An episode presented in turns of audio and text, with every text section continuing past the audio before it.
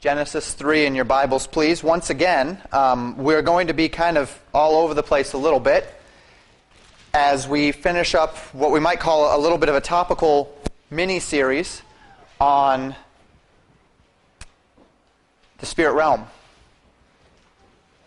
Two weeks ago, we exposited uh, the passage in 1 Samuel 28 and considered Saul's failures to follow the true and the living God and sought to mock God by using the demonic realm in order to make up for that which God had not given him. Last week, we considered the afterlife and how to understand it in light of biblical teaching. And I, I pray that that was um, enlightening, perhaps, to some of you, or confirming, maybe, in some of your hearts as to what we believe about the afterlife. And, and there is some wiggle room in, in some of those interpretations, and we understand that. But uh, by and large, uh, we find that many believers don't have a good understanding of how the Bible presents it, and I hope that was a help to you. Uh, this week we speak on the spirit realm in and of itself. And as I mentioned last week and the week before, this is more or less going to be a primer. There's only so much I can cover in the time that we have today, and there's so much more that could be. And at some point in the near future, Lord willing, I will take some time to, to do a, a series of maybe four weeks or six weeks that, that trace us through a deeper understanding of the spirit realm, why, the whys and the hows and the whats, and the direction in which it goes. It is an oft ignored element of our brand of Christianity. I can't say Christianity as a whole, but particularly as we think of um, those in the, the Baptist tradition or those in, in what we might call the conservative evangelical um, realm, uh, the, the spirit realm is oft ignored. There's this balance.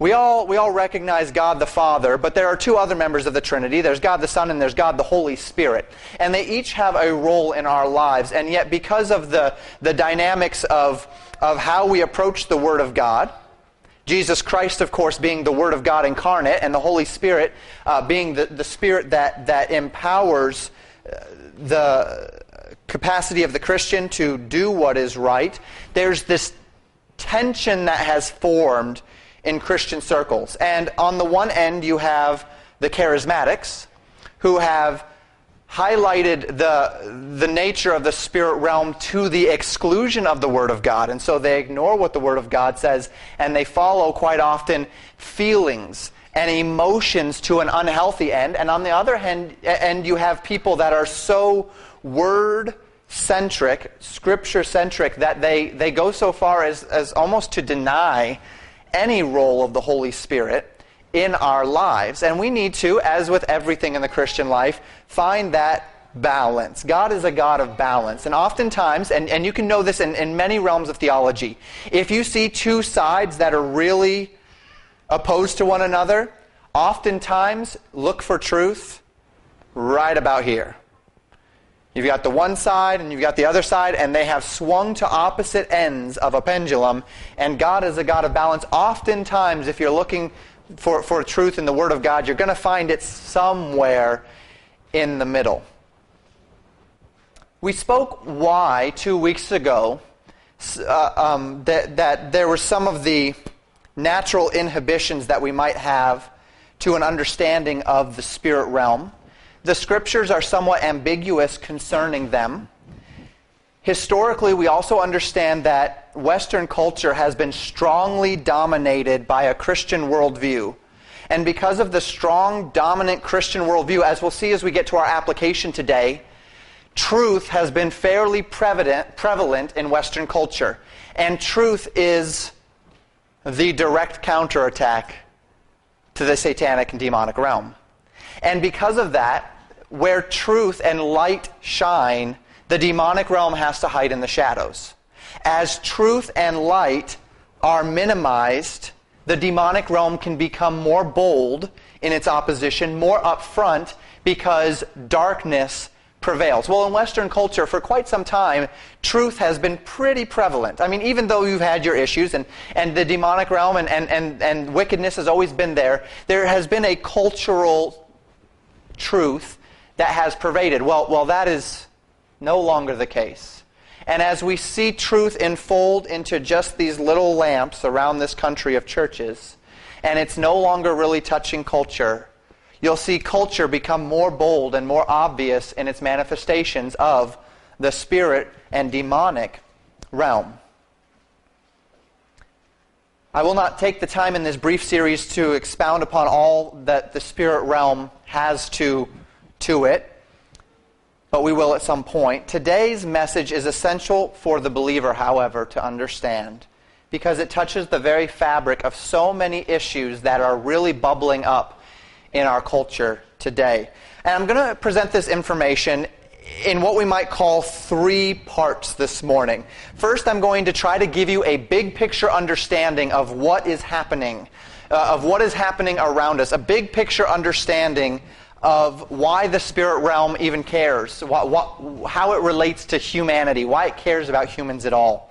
Then I'm going to cover the demonic realm specifically, and we'll discuss various ways that the demonic realm manifests itself today and various mediums through which humans interact with the demonic realm. We're going to focus in on the demonic realm because that's what we're dealing with here in 1 Samuel 28. Saul consulting with a woman who has a familiar spirit in order to divine the future and to call up Samuel.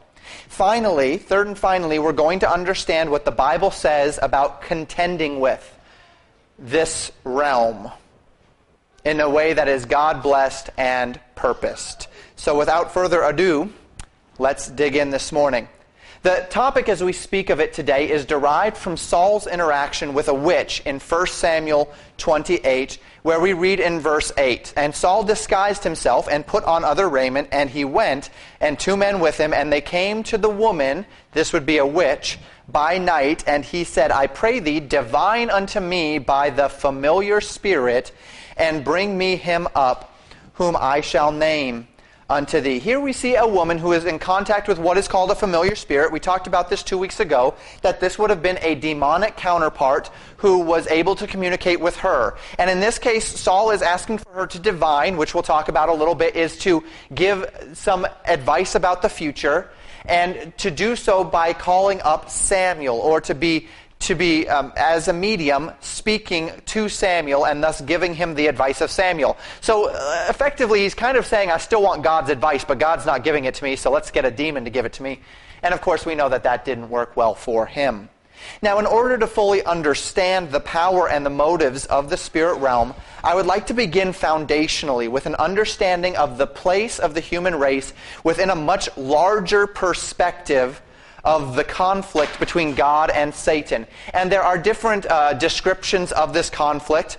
Um, it's, I call it the kingdom conflict. Sometimes it's called the angelic conflict. But there is a conflict. There's something going on that we need to know about. And I'd like us to think back as we consider this to the creation of the world by God and consider with me the events of that creation within the context of God creating a kingdom. A kingdom is uh, where you have a person who has the right to rule, he has a realm over which he rules, and he, ha- and he is actively exercising that rule. He is actively exercising that authority. Now, the Bible tells us that God brought the created order into existence within a six day span. And within the scope of God's creative work, within the scope of God's creation were the angelic beings, which Job 38, verse 7 tells us, sang together as the foundations of the earth were fastened. So the angels were in existence when God created, when He when he put together the foundations of the earth, the angels were there. They were singing together at the creation of the earth, when he made the foundations of the earth. And as we consider, consider this creation, the angelic beings being there, on the sixth day, the Bible says that God created man, and the Bible tells us that man was created differently than the rest of creation. Very unique from anything else within the scope of God's creation. Genesis 1:27 tells us this: God created man in his own image, in the image of God created he him, male and female created he them. The scriptures tell us in Genesis 1:27 that humans bear the image of God. The image of God does not mean, as the New Agers would say today, a spark of divinity, so that God is, so that we're all a little bit of God. That's not the image of God in man. The image of God in man is not about what we look like. It's not that we bear his resemblance, because we know John 4 tells us that God is a spirit and they that worship him must worship him in spirit and in truth. So if we're looking for a definitive definition of what it means that we have, that we bear the image of God, uh, I can't really give you one this morning. I'm going to give you some, some attributes that I believe when all combined together is kind of what it means to bear the image of God. But that, that topic, that idea itself is not fully explained in the scripture. But what we do know is that mankind has it where nothing else in the created order is said to have it. The concept, uh, we know more about what the image of God is not than what it is when it comes to the image of God in man. As I mentioned, it's not about our bodies because God is a spirit. And, and so he does not have a physical form as such, except through God the Son. The image of God likely has nothing to do with our possession of personality, emotion, and will, because if you've ever owned a dog or a cat, you know that cats and dogs and animals have personality, emotion, and will, right? Your, your dog has a personality. Your cat has a personality that's distinctive. It has a will of its own. And you can see how it exercises emotions. And so, so it, it, has, it, it can't have to do with personality and, knowledge, uh, and emotion and will, because that's not something that's exclusive to man. The Bible tells us that God gave man unique dominion over the earth, but the dominion over the earth seems to be connected to the fact that man has the image of God. It's not the reason why man has the image of God. So none of those things are the reason, or are, is, excuse me, get my tense uh, right there, is the image of God in man. But what man has that is unique to him? What man has as a created being, which the animals do not, and even the angels do not, as we see it in Scripture, is that he has within himself the capacity to exercise himself in unhindered fellowship with God and to interact with God on that spiritual plane. The totality of man as a living, intelligent, determining, moral creature who can have fellowship, personal relationship with his Creator, is something that we don't find in any, anything else in the created order. Now, as we consider the image of God in man and the special place that man has been given in creation, we also know this from Psalm 8, verse 5 as David is speaking and he's speaking to God, he says, Thou hast made him, man, a little lower than the angels, and has crowned him with glory and honor. And in Philippians 2, we see this as well that when Jesus became a man, the Bible says that Jesus made himself a little lower than the angels. And so we recognize that in the echelon of creation, we can consider some elements of that, right? Uh, angelic beings, they're created beings. They bear the limitations of a created being, but they are superior to humanity in many ways. They are immortal beings with spiritual bodies as opposed to physical bodies. They do not suffer the limitations that we have.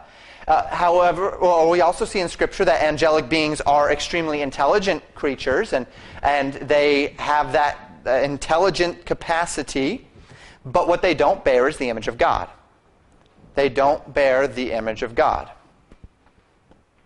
Harkening back to this creation week, we find that at the end of those seven days, God says, as he looked upon everything that he created, as he looked upon his creation, that it was very good. Now, if there had been sin in the world at that point, then the world would not have been very good. God could not have called it very good. But he called it very good. And by that, we can infer that at that point there was no sin in God's creation. There was no evil in God's creation. But somewhere at, between the end of that seventh day and the time when we see a serpent speaking to Adam, and excuse me, speaking to Eve, and dealing with Adam and Eve, something changed. The Bible indicates that angels, like man, were created in what we call unconfirmed holiness. So they were created and they were created without sin. But though they were created without sin, they were created in a state of holiness. There was uh, nothing in them sinful, but they had the capacity to exercise their will either for or against God. Now, from the New Testament in Matthew, Jesus Christ said that in heaven we will not marry or be given in marriage, but will be like the angels. We see that angels are not marrying or given in marriage, and as God designs procreation to take place solely within the, the realm of, of marriage and, and giving in marriage, and we see the way that God has designed angels, we see them as um, beings that are not given they're spoken of in the, the masculine, and yet as we look at the scriptural teaching of angelic beings, we don't see gender distinctions. We don't see male and female angels, nor do we see the idea in the scriptures that angels would procreate. What we understand is that the angelic hosts are a set number. They were created, and that, that, that number has stayed the same. Now, there came a point, the scriptures tell us, that prior to the fall of man, the angels had an opportunity to exercise themselves either for God or against God. And throughout the Bible, we find that the primary adversary of God is an angelic being whose name in the heavens was called Lucifer. He was a cherub named Lucifer, but we know him better as Satan, which is a word that means adversary. Now, the most comprehensive description that we have of Lucifer's fall in the Bible is found in Ezekiel chapter 28, where he is referenced as the king of Tyrus. You say, well, Pastor, how do you know that the king of Tyrus is speaking of, of Satan and not some physical man? I don't have time to get into that today, but I have preached through the book of Ezekiel. And if you are interested in knowing why we connect the king of Tyrus to Satan, I encourage you to go back to legacybaptistchurch.net and to listen to that sermon. But in Ezekiel chapter 28, beginning in, in verse 11, we read this. Excuse me, verse 12. Son of man, take up a lamentation upon the king of Tyrus, and say unto him, Thus saith the Lord God, Thou sealest up the sum, full of wisdom and perfect in beauty. Thou hast been in Eden, the garden of God. Every precious stone was thy covering thy sardius, topaz, and the diamond, the beryl, and the onyx, and the jasper, the sapphire, the emerald, and the carbuncle, and gold. The workmanship of thy tabrets and of thy pipes was prepared in thee in the day that thou wast created. Thou art the anointed cherub that covereth, and I have set thee so. Thou wast upon the holy mountain of God. Here we read a description of one who is called the anointed cherub, a word which references a type of angelic being. We see at least two, perhaps three different uh, categories of angelic beings in the scripture. We see the cherubs and we see the seraphs, and then we see perhaps just another realm of angels. They may be cherubs or seraphs, or they may be a, a third type just called angels, messengers. We're not quite sure as far as theologians uh, are concerned. And yet, what we do know is that cherubs was one of the classifications of angels. The text tells us that this anointed cherub walked in the Garden of Eden and is so beautiful that he was described as having precious stones as his covering. Scriptures tell us he walked upon the holy mountain of God, and the Bible says, giving a distinct picture of the abode of God in heaven, that he walked throughout this place where, where, God, where, where God abides. The scriptures also say that he had pipes prepared in thee, the workmanship of thy tabrets and thy pipes. Speaking of musical instruments, the idea being that this angelic cherub had an incredible capacity to praise the Lord. He had a beautiful voice. He, he, he could create beautiful music. But then things changed. Continue reading in verse 15, and the scriptures tell us, Thou hast walked up and down in the midst of the stones of fire. Thou wast perfect in thy ways from the day that thou wast created, till iniquity was found in thee. By the multitude of thy merchandise they have filled the midst of thee with violence, and thou hast sinned. Therefore I will cast thee as profane out of the mountain of God, and I will destroy thee, O covering cherub, from the midst of the stones of fire. Thine heart was lifted up because of thy beauty. Thou hast corrupted thy wisdom by reason of thy brightness. I will cast thee to the ground. I will lay thee before kings, that they may behold thee. So this anointed cherub, this beautiful angelic scripture, or this beautiful angelic being, the scriptures tell us in Ezekiel 28, was lifted up with pride because of his own beauty and his own splendor. And that pride was found in him, iniquity was found in him, and so he was cast out of the mountain of God. We're given a deeper understanding of the, the sin of Lucifer and the fall of Lucifer in Isaiah chapter 14, where we read in verses 12 and through 14, How art thou fallen from heaven, O Lucifer, son of the morning? How art thou cut down to the ground, which didst weaken the nations? For thou hast said in thine heart, I will ascend into heaven. I will exalt my throne above the stars of God. I will sit also upon the mount of the congregation in the sides of the north. I will ascend above the heights of the clouds. I will be like the Most High. Lucifer said, I'll get higher than the stars, which are angels. I'll get higher than them all. I will exalt myself over all of them. I will be like God. That is the pride. As he was exalted with his own beauty and his own pride, that was his determination. I will be like God. For this sin, Lucifer was cast out of heaven, but prior to his exile from the abode of God, the scriptures seem to uh, imply that a large number of angels actually followed Lucifer. They agreed with Lucifer. They, they followed Lucifer in his rebellion. In Revelation chapter 12, verses 3 and 4, we read this. And there appeared another wonder in heaven, and behold, a great red dragon, having seven heads and ten horns and seven crowns upon his heads and his tail drew a third part of the stars of heaven and did cast them to the earth. And the dragon stood before the woman which was ready to be delivered for to devour her child as soon as it was born. The Bible often, as we've mentioned, uses the term stars of heaven to describe angelic beings. We've seen that already in at least three passages of Scripture today. And the Scriptures tell us that this red dragon, as it's using this imagery, took his tail and cast down to earth a third of the stars of heaven. This red dragon is one who would seek to consume the child being delivered by the woman. And as you look in the scriptures, we see the woman being Israel, the child being Christ or the Messiah, Satan, of course, being the one that would seek to destroy him or consume him.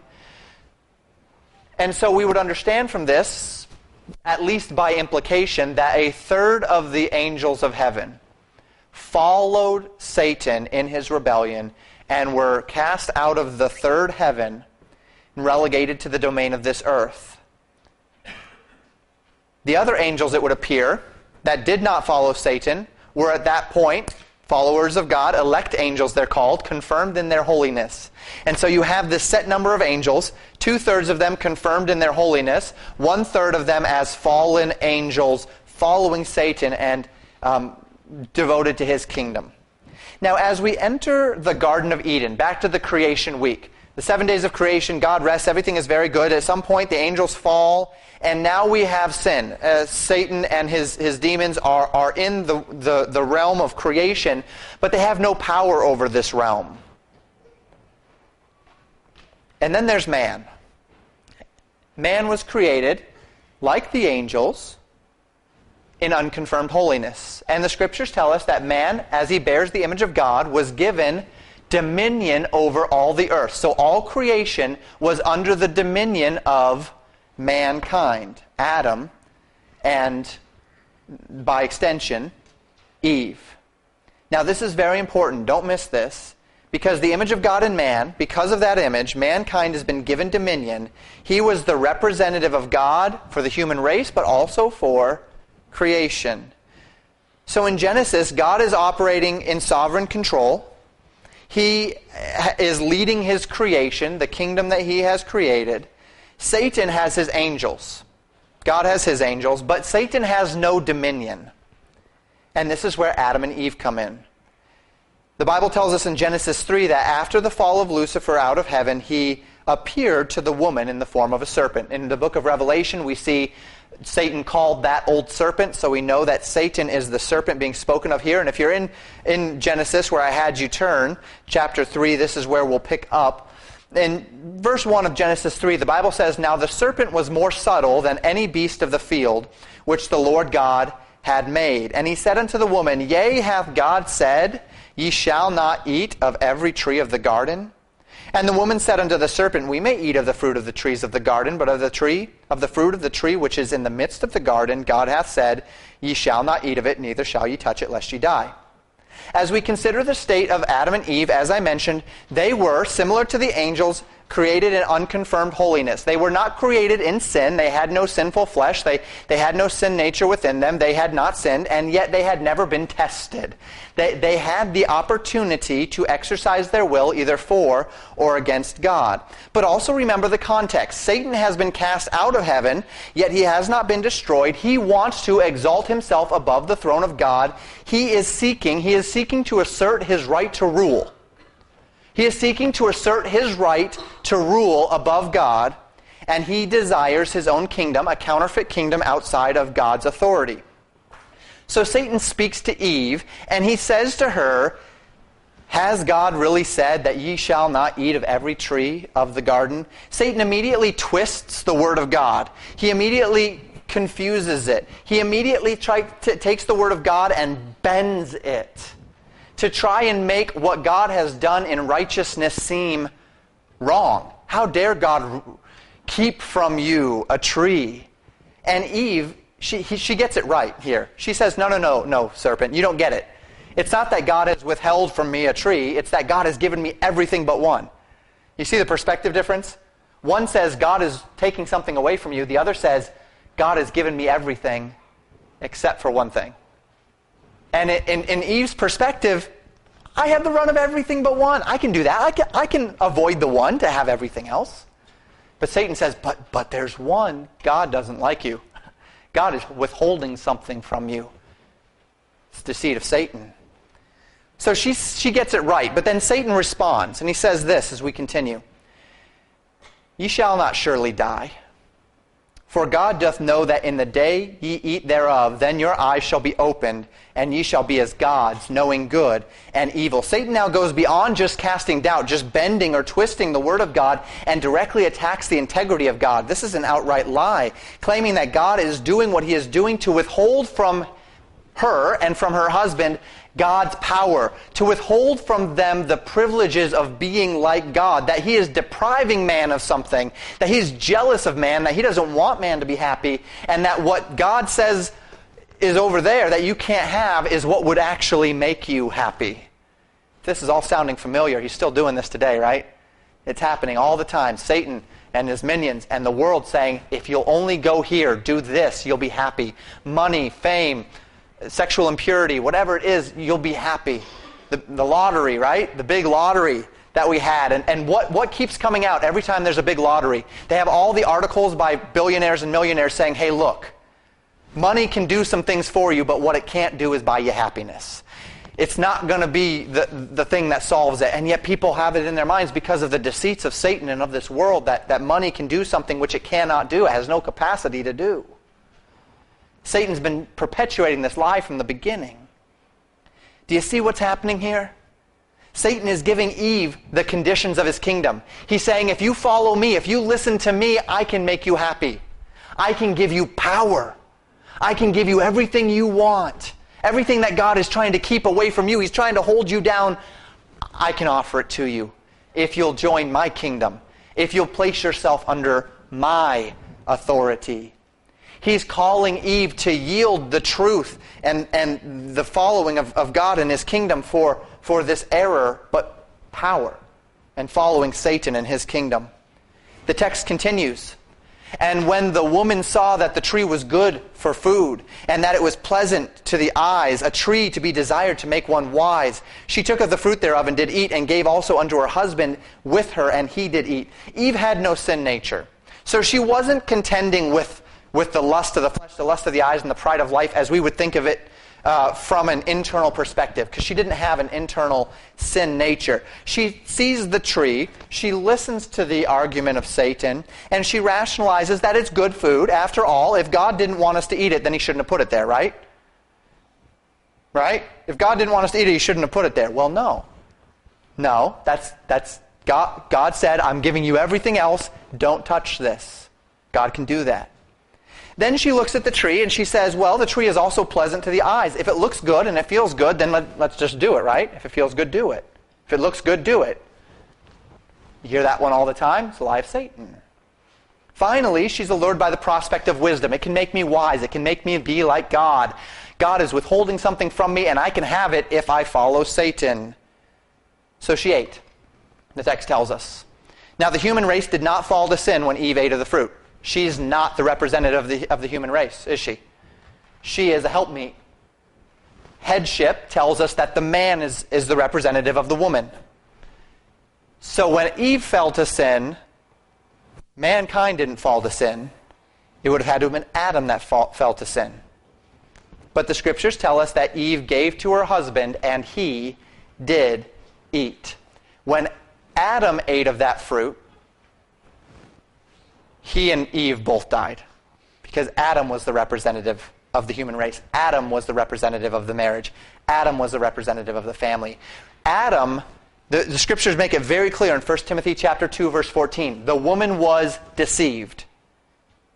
But Adam rebelled. He knew what he was doing and he exercised his will against God. So what did Adam do at that moment? Well, first off, he submitted his headship to his wife, which the Bible says never ever ever ever ever goes the way we want it to. There is a order of things. The husband is the head of the wife, even as Christ is the head of the church, Ephesians chapter 5. And anytime the man submits his headship, his, his leadership role to his wife, bad things happen. Adam submitted himself to the, to the headship of his wife. He said, I don't, we don't know what he said. Was it, was it, well, she's coaxing me to do it, or, well, she did it, so I can do it. Well, nothing happened to her. Don't, we don't know.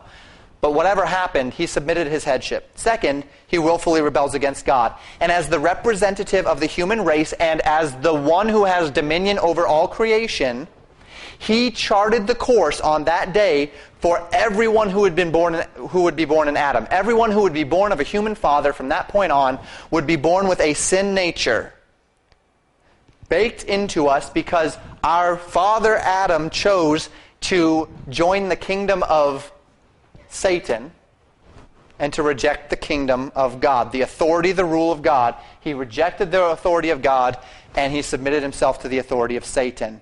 So from this point on, every single child that's born into this world of a human father is born as a, we might say, a naturalized citizen of Satan's kingdom. Sin nature, a bent toward doing that which is against God, rebellion against God. And at this point, the lines were drawn. God and his angelic creation were working toward the kingdom of God. Satan and his angels, his, the fallen angels, as well as mankind, and all of creation, cursed by God because of sin, in line with Satan and his kingdom. And as God then appears, the Bible says that God appeared and he comes to walk with Adam in the cool of the day, and Adam and Eve do what sin makes us do. They became fearful and they hid themselves from the presence of God. This is what sin does. Causes us to seek to hide ourselves from the presence of God. But God confronts them on their sin. They admit their transgressions. Adam says it's Eve's fault. It's the woman you gave me. It's her fault. Eve says it's the serpent's fault. He beguiled me. So God begins with the serpent and then he works his way up to Adam. And this is what he says to the serpent in Genesis 3:15. I will put enmity between thee and the woman, and between thy seed and her seed. It shall bruise thy head, and thou shalt bruise his heel.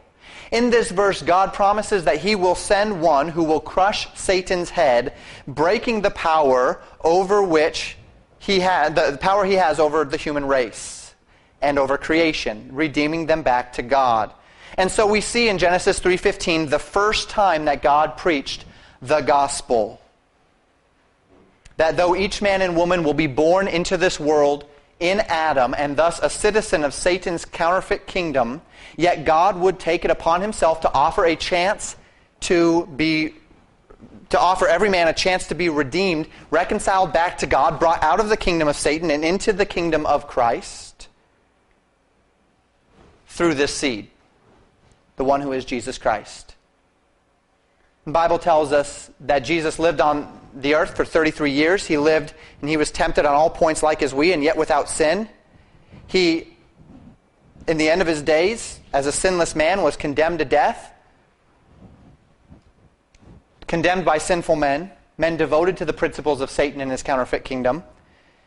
and they hung him on a cross. The Bible tells us that on the cross, God made Jesus to be sin for us who knew no sin, that we might be made the righteousness of God in him.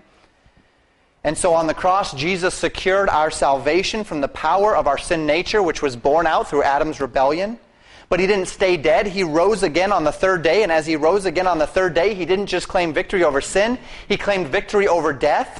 So that every power that Satan has to hold people in his kingdom, sin and death has been broken. Jesus Christ has broken the chains of sin. He has broken the chains of death so that those who accept him as their Savior need not fear or rest under the power of either sin or death. He defeated them both once for all.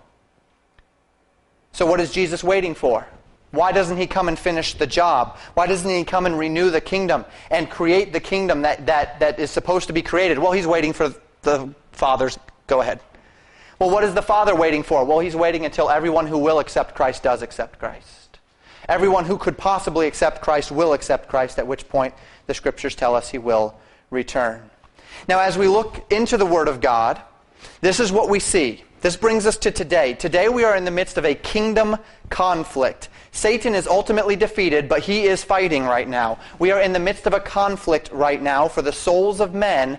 You and I are in the midst of this battle. And as we look into the Word of God, the angelic realm is incredibly active. And there's no reason to believe that, that anything has changed from the times of the Word of God.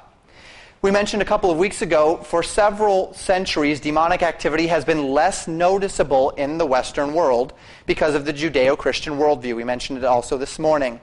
As our society becomes more paganized, we see it come out of the woodwork more and more. We see direct and open rebellion against the Word of God in a way that, that probably several generations at least have not seen them.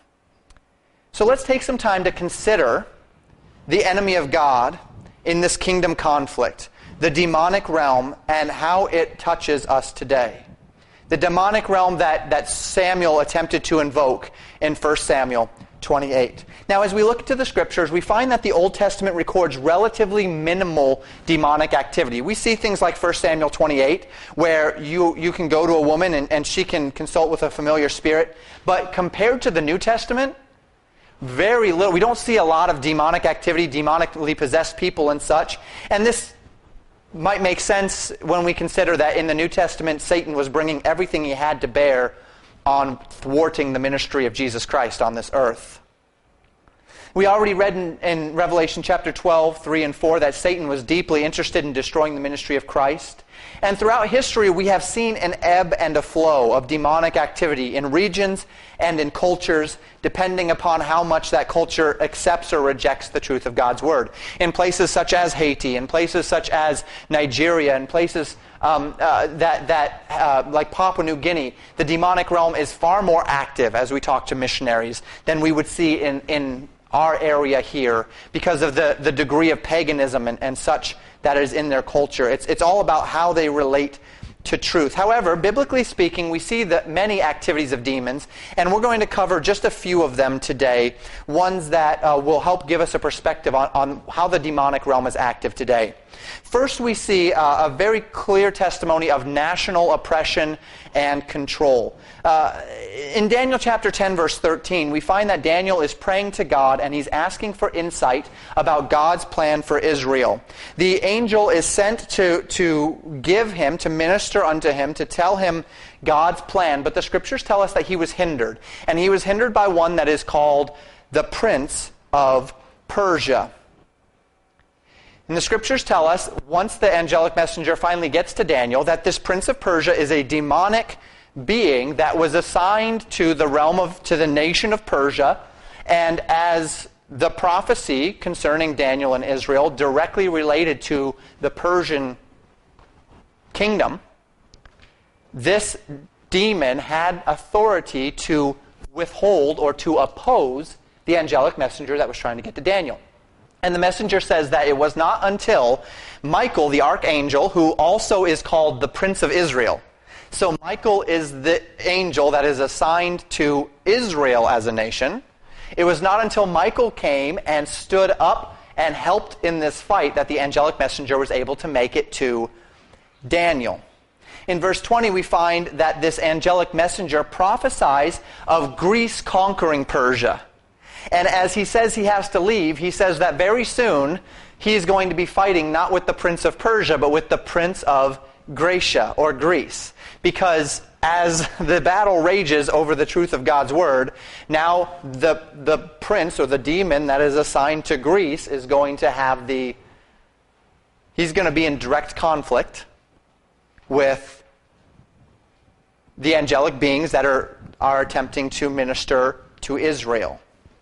As we consider this example, knowing that Michael uh, persists as Israel's protector even through to the book of the Revelation of Jesus Christ, there's little reason to assume that, that this is not happening still today. That Satan is not seeking to influence on a national scale nations by means of powerful demonic oppression. The second demonic activity we see in the New Testament is that of mental and physical illness inflicted by demonic oppression. Matthew 9:32, we find a man influenced by a demon and unable to speak. Uh, Mark 9:25, we find a man influenced by a demon and he cannot speak or hear. Luke 13:10, a woman has a spirit of infirmity, the scriptures tell us, and was bound by Satan and caused so that she was always stooped. She could not stand up erect until Jesus cast out of her this spirit of infirmity, this binding by Satan. In Matthew 17, 15, we read of a man who is natural, who is mentally insane, a lunatic. He throws himself into the fire. He throws himself into the water, doing to himself personal harm, and uh, all of this by, by demonic oppression and possession. We see physical strength and capacity. The, the demon, uh, demoniac of Gadara, they would tie him with ropes and he would break those ropes. He had the capacity to do superhuman feats because he was possessed by a demon. We see uh, influencing men to sin. Twice in Scripture, uh, Satan entered into Judas Iscariot, the Bible tells us, right? And caused him, as, as Satan entered into him, to, to betray Jesus. We also see when Ananias lies to the Holy Ghost. Peter says, Why has Satan filled thine heart to lie to the Holy Ghost? So he can influence men to sin, and then also he can promote false doctrine or error. Demons can do this. Uh, 1 Timothy 4:1 tells us that in the last days men will depart from the faith, giving heed to seducing spirits and doctrines of devils. In James 3:15 we're warned that the wisdom which is not from above, the wisdom which is from this earth is sensual and devilish. In 1 John 4:1 the Bible says that we need to try the spirits whether they are of God because many false spirits, many false prophets have gone out into the world. And so this is a list of a few, certainly not all of the ways that the demonic realm is influencing people. The demonic realm was active in the New Testament as we look in the New Testament. Now, as we carry this over to today, I'm not going to talk about each one of these, but if we use our discernment, which has been given to us by the Spirit of God that indwells us, can we not see how the world is being taken in certain directions today and individuals are being taken in certain directions. Nationally, it's not very difficult, right, to see how the nations are, have been playing into the hands of Satan. Babel. Babel was mankind's attempt to ascend unto heaven, right? To be like God, to reach the heavens. It was the, the epitome of mankind's rebellion against God that they will be, they will exalt themselves to the heavens. That they will become one nation. That they will become one world. That they will not disperse. That they will unite. And we've seen that ever since, have we not? Did we not see Alexander the Great try to, try to unite the world? Did we not see Constantine try to unite the world? Did we not see Napoleon try to unite the world? Did we not see Hitler try to unite the world? And are we not seeing it today as well? Do we not see the United Nations trying to unite the world? Each one of these kingdoms attempting to undo what Babel did? Each one of these kingdoms attempting to bring eh, man to the ascension that he was attempting to do back in the days of Babel? What about mental and physical illness? Well, mental illness has been a on a meteoric rise, has it not, in this country in the last 50 years? Secular science blames it on their previous lack of capacity to identify mental illness. They say it's always been there, we've just never identified it before. We've always identified it as things such as demonic possession. Well, maybe we're working backwards, not forwards on this. I'm not saying all mental illness is demonically inspired. I'm not saying that at all. But in a society that in the last 50 years has kicked God out of every public institution, kicked God out of schools, prayer and Bible reading, kicked God out of everything public, is it any wonder that Satan has not sought to fill that gap? Is it any wonder? Is it any wonder that our veterans are coming back to combat with, with tremendous incapacity to, to reinitiate their lives when chaplains are being effectively silenced in the military and God is not allowed anymore? If God is not allowed, something's going to fill that gap, folks. Should it surprise us that Satan, whom the Bible calls the great deceiver and the father of lies, is tormenting minds of people enslaved by sin? Promoting false doctrine well, if you've ever done any reading in the realm of New Age spirituality or occultism, you will find that false doctrine doesn't just come from the minds of crazy people. Oftentimes, the minds of those crazy people are being influenced by exterior sources. Many of the New Age spiritists and occult leaders have said that they have had spirit guides who directly teach them and dictate to them their philosophies. Be it a man named Aleister Crowley, who is a British author, and it was a British author and occultist, a Satanist, had a huge influence on modern day Satanism and occultism. He um, coined the phrase, do what thou wilt, or do as thou wilt. You see it, Jay Z wears a hoodie all the time that says that, the musician. He has a shirt, uh, a hoodie that says, do what thou wilt. That, that is one of the laws that he wrote, that he read in Aleister Crowley's The Book of the Law, which is effectively the handbook for Satan worship. Be it Alice Bailey, who wrote between 1919 and 1949, was one of the first writers to coin the term New Age. She wrote on many religious based themes and was guided by a spirit guide who she called the Tibetan. Aleister Crowley was guided by one named Aiwass. be it the UFO movement, the alien movement, whose leaders communicate with demonic spirits claiming to be aliens. They say that these aliens communicate with them telepathically, and you know what one of the most well known alien leaders is that communicates telepathically? His name is Ashtar, which you can trace all the way back to Babel in the Assyrian Babylonian god Ishtar. I mean, he's not even pretending to be a different name. He's giving himself away, but he's, he's an alien now. No, he's a demon. Be it the music industry. We talked about Jay Z. There have been several musicians who have claimed to have an alter ego, a stage ego, something that comes over them when they perform. Jimi Hendrix, Jim, Morris, uh, uh, Jim Morrison, Ozzy Osbourne, of course, Beyonce. They all claim that something comes over them and performs through them. Unless we ignore it, the doctrines of demons have touched the world of so called Christianity as well. Be it Rick Warren and Robert Schuller, whose philosophies of ministry are borrowed from the overtly demonically influenced New Age spiritists of men like Bernie Siegel. Be it a man even like Joel Osteen, who is regularly on Oprah Winfrey's talk show.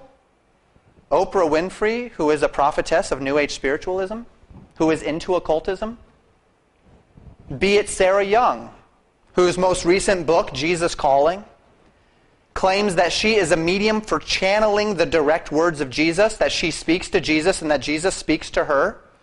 Words, however, which directly contradict what the Word of God says, so that we know that what she is actually channeling is a false Jesus, is a demon claiming to be Jesus. Make no mistake, demons are active today. And make no mistake, they're touching, this, the, the, they're touching the Christian realm. They're finding their ways in. So, this is what we know. We're actively engaged in a kingdom conflict between the kingdom of God and the counterfeit kingdom of Satan. Humanity is born into the kingdom of Satan through sin, and it serves that kingdom and its false promises until such time as Christ redeems us by placing our full faith and trust in Him. Christ came to redeem men from the curse of sin, to transfer us out of the power of darkness and into the kingdom of Christ, found in Colossians chapter 1 verse 13. The agents and philosophies of error, however, are dominating this world system. The world system is lost in the, in the doctrine of devils. And that's the direction this world is heading. Now, I don't mean by this that the devil is hiding behind every rock. We don't need to become so conspiratorial or, or, or paranoid that we just lock ourselves in our house and say, I can't do anything because the devil's there. But what we do find is that the course of this world is driven by sin. And sin is that which is against God. And as we've considered the reality and activity of the demonic realm, let's now consider the mediums through which the demonic realm is active today. Should have started earlier.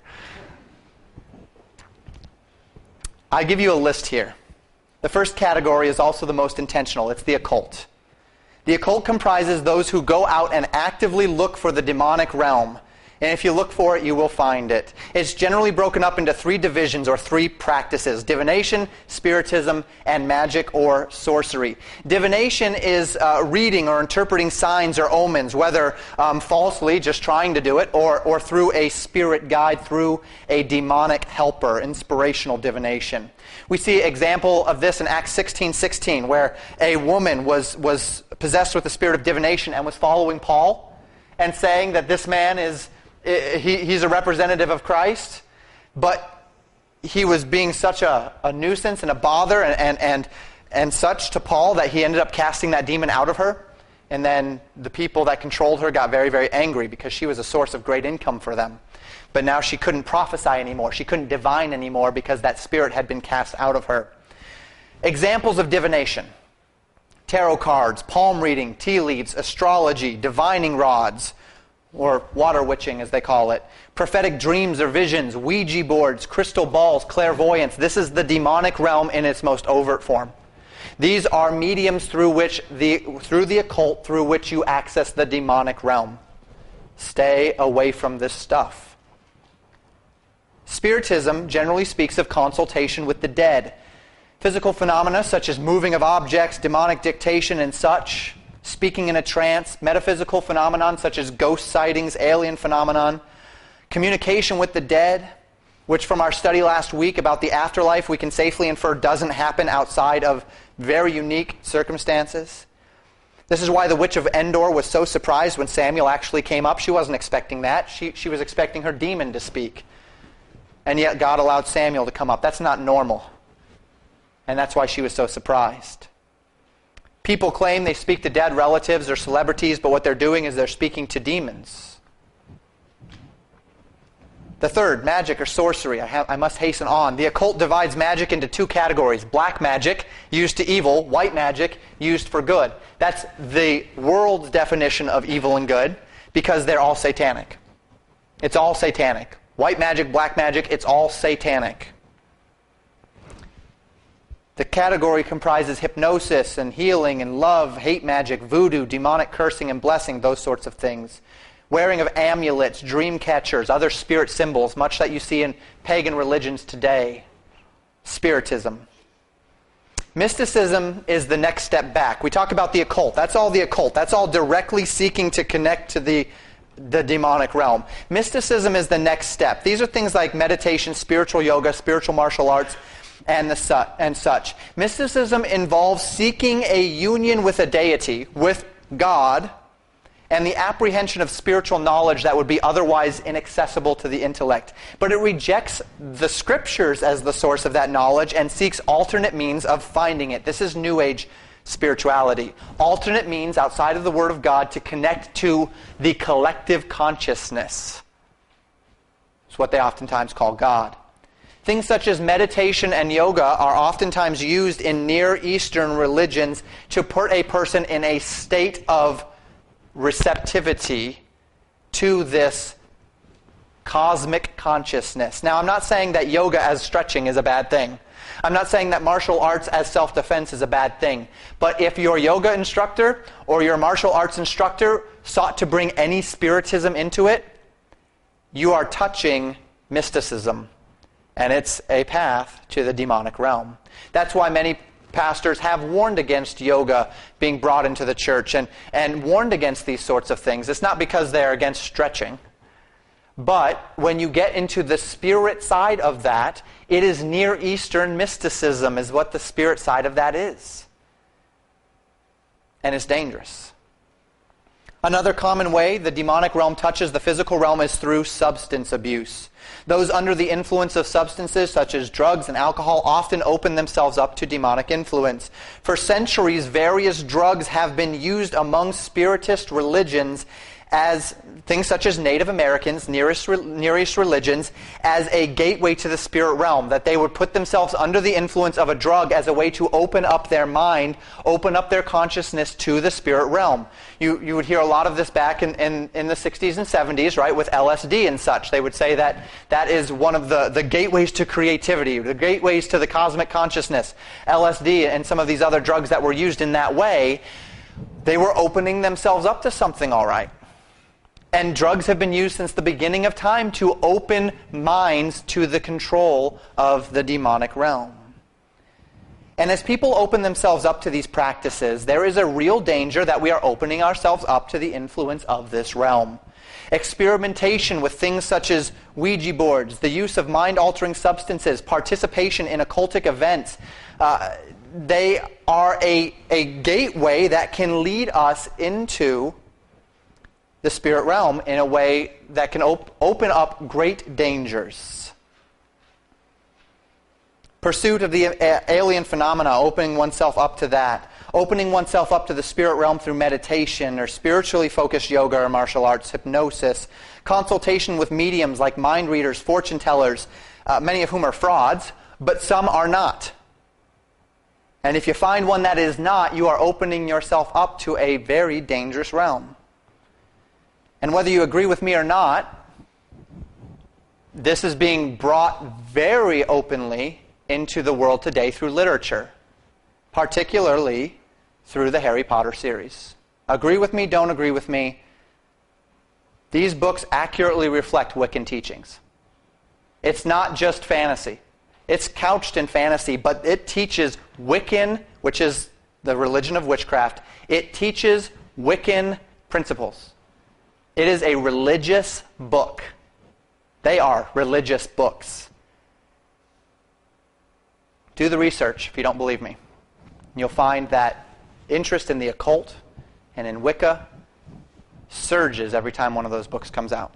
And you'll find that if you do the research on the consistency of what are in those books with Wiccan and occultic teachings, it's pretty accurate. It's actually introducing children to these concepts. I was going to show you a brief clip. I don't have time for it, Matt, so don't worry about it. There's a new video, uh, a new series out on Amazon called Just Add Magic, and it's about three 13 year old girls or something that have a magical cookbook. And it's couched in friendship and loving family and loving friends and all of these great ideas.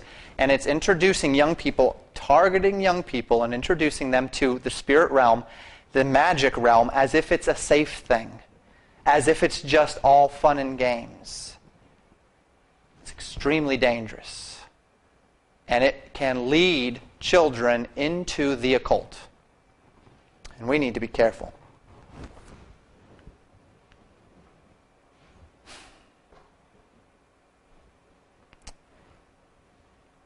Matt, I'm going to skip down past all that summary of that video clip that I don't have time to show. So we've seen the reality of the kingdom conflict, which is being waged all around us. We've seen the reality of the spirit realm and how it's manifesting itself. Finally, and, and I, I can't, I can't stop because I can't le- leave this be. How do we fight it? We've got it. We've got to hit this because this is the key. This is, this is the important part. Ephesians chapter 6, verse 10 Paul says, Finally, my brethren, be strong in the Lord and in the power of his might. You can't fight this, but God can. God is not asking you to fight this battle. God is asking you to stand and, and let him fight it. Be strong in the Lord and in the power of his might. He continues in verses 11 and 12 Put on the whole armor of God, that ye might be able to stand against the wiles of the devil. For we wrestle not against flesh and blood. We are not fighting against physical people in this earth as far as sin is concerned. We are wrestling against principalities, powers, rulers of the darkness of this world, spiritual wickedness in high places. I want to get into all of those. I've preached through Ephesians before, so if you want to know, go back and listen to those sermons as far as what each of those things are principalities, powers, rulers of the darkness of this world. They're all speaking of the demonic realm, the spiritual realm. That is the battle. We are fighting a spiritual battle. I am not fighting against politicians and false teachers and apostates uh, because I'm a Christian. Those people are teaching false teaching, but, but the problem is the spirit realm that is empowering that. The problem is the doctrines of devils that are teaching that. These, these men are just deceived, or they're deceivers as followers of the demonic realm. The world out there is under the influence of spiritual ideologies and philosophies and concepts that are motivating their thoughts and their actions. And the best way we can describe it is by describing ourselves. As a born again believer, you operate under the impulses of the Spirit of God. That you pray and you, you fellowship with the Lord, and the Spirit of God leads you, and you have impulses by the Spirit of God, and you follow those, and He tells you what you ought to do. The Spirit of God is intended to lead you. In the same way, just as what you think and what you do and why you do it has been framed by your worldview, has been framed by truth, and, and is, is guided to you by the Spirit of God that is in you, in the same way, the world, the way it thinks and what it does and why it does it, has been framed in their worldview, taught and established in their minds by the spirit of Antichrist through the philosophies of this world and the prince of this world, who is Satan. And we must understand the world this way, or we're never going to be able to combat the philosophies of this world properly. Now, when going to war, the most important element is being personally prepared for whatever the enemy might throw at you. And this is found by putting on the armor, and in, in the case of the spiritual realm, it's the armor of God. So Ephesians 6, verses 14 through 17 says this Stand therefore, having your loins girt about with truth, and having on the breastplate of righteousness, and your feet shod with the preparation of the gospel of peace. Above all, taking the shield of faith, wherewith ye shall be able to quench the fiery darts of the wicked, and take the helmet of salvation and the sword of the Spirit, which is the word of God. This passage describes six elements that comprise our spiritual victory over the principalities, the powers, the rulers of the darkness of this world. The first one mentioned is truth then righteousness, obedience to the Word of God, preparation of the gospel of peace. In a world filled with anger and violence, we are peacemakers. The shield of faith, the helmet of salvation. Excuse me. Yes. Um, thought I might have skipped one, but I didn't. The shield of faith, the helmet of salvation, the sword of the Spirit, which is the Word of God, the source of all truth, rooted in the, in the understanding and discernment given by the Spirit of God, the Word of God when we put those elements on, when we put on truth and righteousness, obeying the Word of God, and, and we assume faith, this is what we learn about every week. This is the stuff that we normally learn about. As we assume those characteristics, as we assume Christ's righteousness, as we assume, as we uh, uh accept the truth of God's Word, as we live this life by faith, as we accept Jesus Christ as our Savior, certainly the helmet of salvation, as we take the Word of God and we learn it and we use it properly, we can have the capacity to stand in the battle. But there's one more element that we need to mention. Overshadowing all of the armor of God is Ephesians chapter 6 verse 18. In all of these things, praying always with all prayer and supplication in the Spirit, and watching thereunto with all perseverance and supplication for all saints. Prayer in the Spirit. Prayer in the Spirit is God is the God ordained means by which you are able to communicate with God and find the capacity to stand as well as to intercede for others and help them stand. Prayer in the Spirit brings the strength of the kingdom of God, God and His angels, to bear on the earthly and material circumstances of our lives. Prayer in the Spirit is an acknowledgement of and an alignment with the reality of God's power in heaven and upon the earth. And by God's design, it is the process by which we humble ourselves before God. We yield to Him, both physical and spiritually, because we fully believe that He can do far better than we can. Prayer is an exercise of faith that we know the battle over sin and the battle over the hearts of men, the daily provision of our needs, the daily steps which are ordered by the Lord. Uh, it's all about God. And in prayer, we take those elements and we place them at God's feet and we get them off of ourselves. So we gird the armor of God. We prepare ourselves to fight the battle through prayer. I reference you as we um, come near our close here to 2 Corinthians chapter 10, verses 3 through 6, which says this For though we walk in the flesh, we do not war after the flesh. For the weapons of our warfare are not carnal, but mighty through God to the pulling down of strongholds, casting down imaginations and every high thing that exalteth itself against the knowledge of God, and bringing into captivity every thought to the obedience of Christ, and having in a readiness to revenge all disobedience when your obedience is fulfilled. The weapons of our warfare are not carnal, they are spiritual. And by using these spiritual weapons, there is the capacity to tear down spiritual strongholds. What does that mean? Anger, addictions, lies, deceit, theft, violence, sexual sins, love of money, materialism, every work of the flesh, every sin, anything that can take a stronghold in our lives can be torn down by means of spiritual victory. So we cast down imaginations, Paul says, the word meaning reasoning. And what Paul is saying is this to fight this battle on a spiritual plane, first you have to stop trying to fight it on a humanistic plane. You have to reject the philosophies of the world as pertaining to wealth and happiness, as pertaining to health and wellness and child raising and family life and religion and spiritual benefit and entertainment and amusement and, and, and na- name the area that the world is directing us toward. And we have to assume the mindset of Christ not the mindset of the world. We have to take our thoughts and bring them into captivity. That sometimes our emotions will seek to deceive us, and we must fall back upon the Word of God where there's conflict. That this world is eh, in conflict with God, and we must trust God and take our thoughts and bring them into captivity. Subject it to truth. Now, if we put on the armor of God, we fight this warfare, Satan is defeated.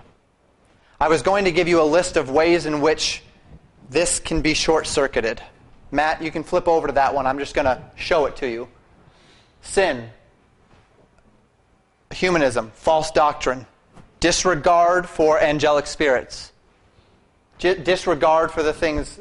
I was, I was listening to a, a um, teaching recently, and they, they were talking about the danger of, of many in the charismatic movement that try to do things such as rebuke Satan and try to rebuke the spirit realm. In Jude, we find that even Michael the archangel would not bring a railing accusation against Satan, but he would say, The Lord rebuke you. Even Michael would not fight that battle. We don't rebuke Satan. Don't believe what Kenneth Copeland says that he says, Demons, I rebuke you. Satan, I rebuke you. That's dangerous. It is seeking to bring ourselves into, over, uh, into authority over a, a realm that we have no authority over. God has authority over it. The Lord rebuke you. Okay, I rebuke you. That's a sign of a false teacher, folks. Be careful. Be careful. Jude says false teachers bring railing accusations against demonic powers. That's exactly what Jude is, is teaching, that that is a mark of a false teacher. Okay, moving on. Final admonition. Thank you for your patience. Final admonition. Satan's kingdom is focused upon power and lies. God's kingdom is focused upon humanity and truth. We are not in a power conflict against the realm of Satan. That's God's business. Our job is to hold fast to the truth of God's word and live in the humility that God has called us to live, follow Christ. But what you notice about Satan and his kingdom is it's always about power. Satan wants power through deceit, and he offers humans power. Satan's kingdom is consumed with this. The occult wants power, right? So they go to Satan. Many nations want power. Satan can give that to them. When Jesus was tempted in the wilderness, what did Satan promise him? Power. That's what Satan promised him. And Jesus said, Man shall not live by bread alone. And Jesus said, Thou shalt not tempt the Lord thy God. Jesus appealed to truth to fight the temptation of power. And if we are going to fight this battle, if we are going to fight the earthly manifestations of the demonic realm, we fight it through the truth. Jesus came proclaiming, I am the way, the truth, and the life. No man cometh unto the Father but by me. Jesus came saying, You shall know the truth, and the truth shall make you what? Free. The truth. The truth is how we fight this battle. The truth in prayer. The truth through the Word of God. The truth as we live it out in our lives. The truth as we obey it. The first order of business on the armor of God was to have our loins girt about with truth. In the Garden of Eden, remember, Satan deceived Eve into seeking power at the expense of truth. And he's doing the same thing today. The truth is the power of God. Paul said, I am not ashamed of the gospel of Christ, for it is the power of God unto salvation. The truth is the power of God. We don't need to come into confrontation with the demonic realm in a power struggle. Because where truth abides, Satan has no power. The gospel is the power of God. Truth is the power of God. And to wage the battle against the kingdom properly, it is to love truth. It is to obey truth. It is to proclaim the truth. Let's pray.